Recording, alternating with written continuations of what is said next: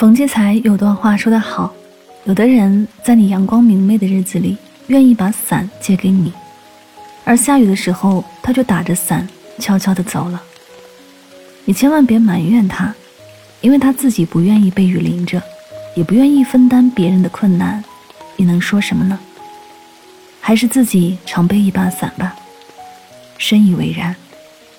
人在困顿之时，难免会想到有人能拉自己一把。历经苦楚以后，才能明白，最终能让自己从泥泞中走出来的，一直是那个咬牙坚持的自己。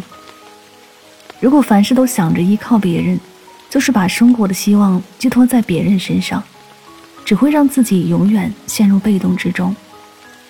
这样的人生看似轻松一时，实则是辛苦一世。压力亦是动力，求人不如求己。人生海海。唯有自渡。所有命运的馈赠都在暗中标好了价格。人生就像一本习题册，有简单题也有难题。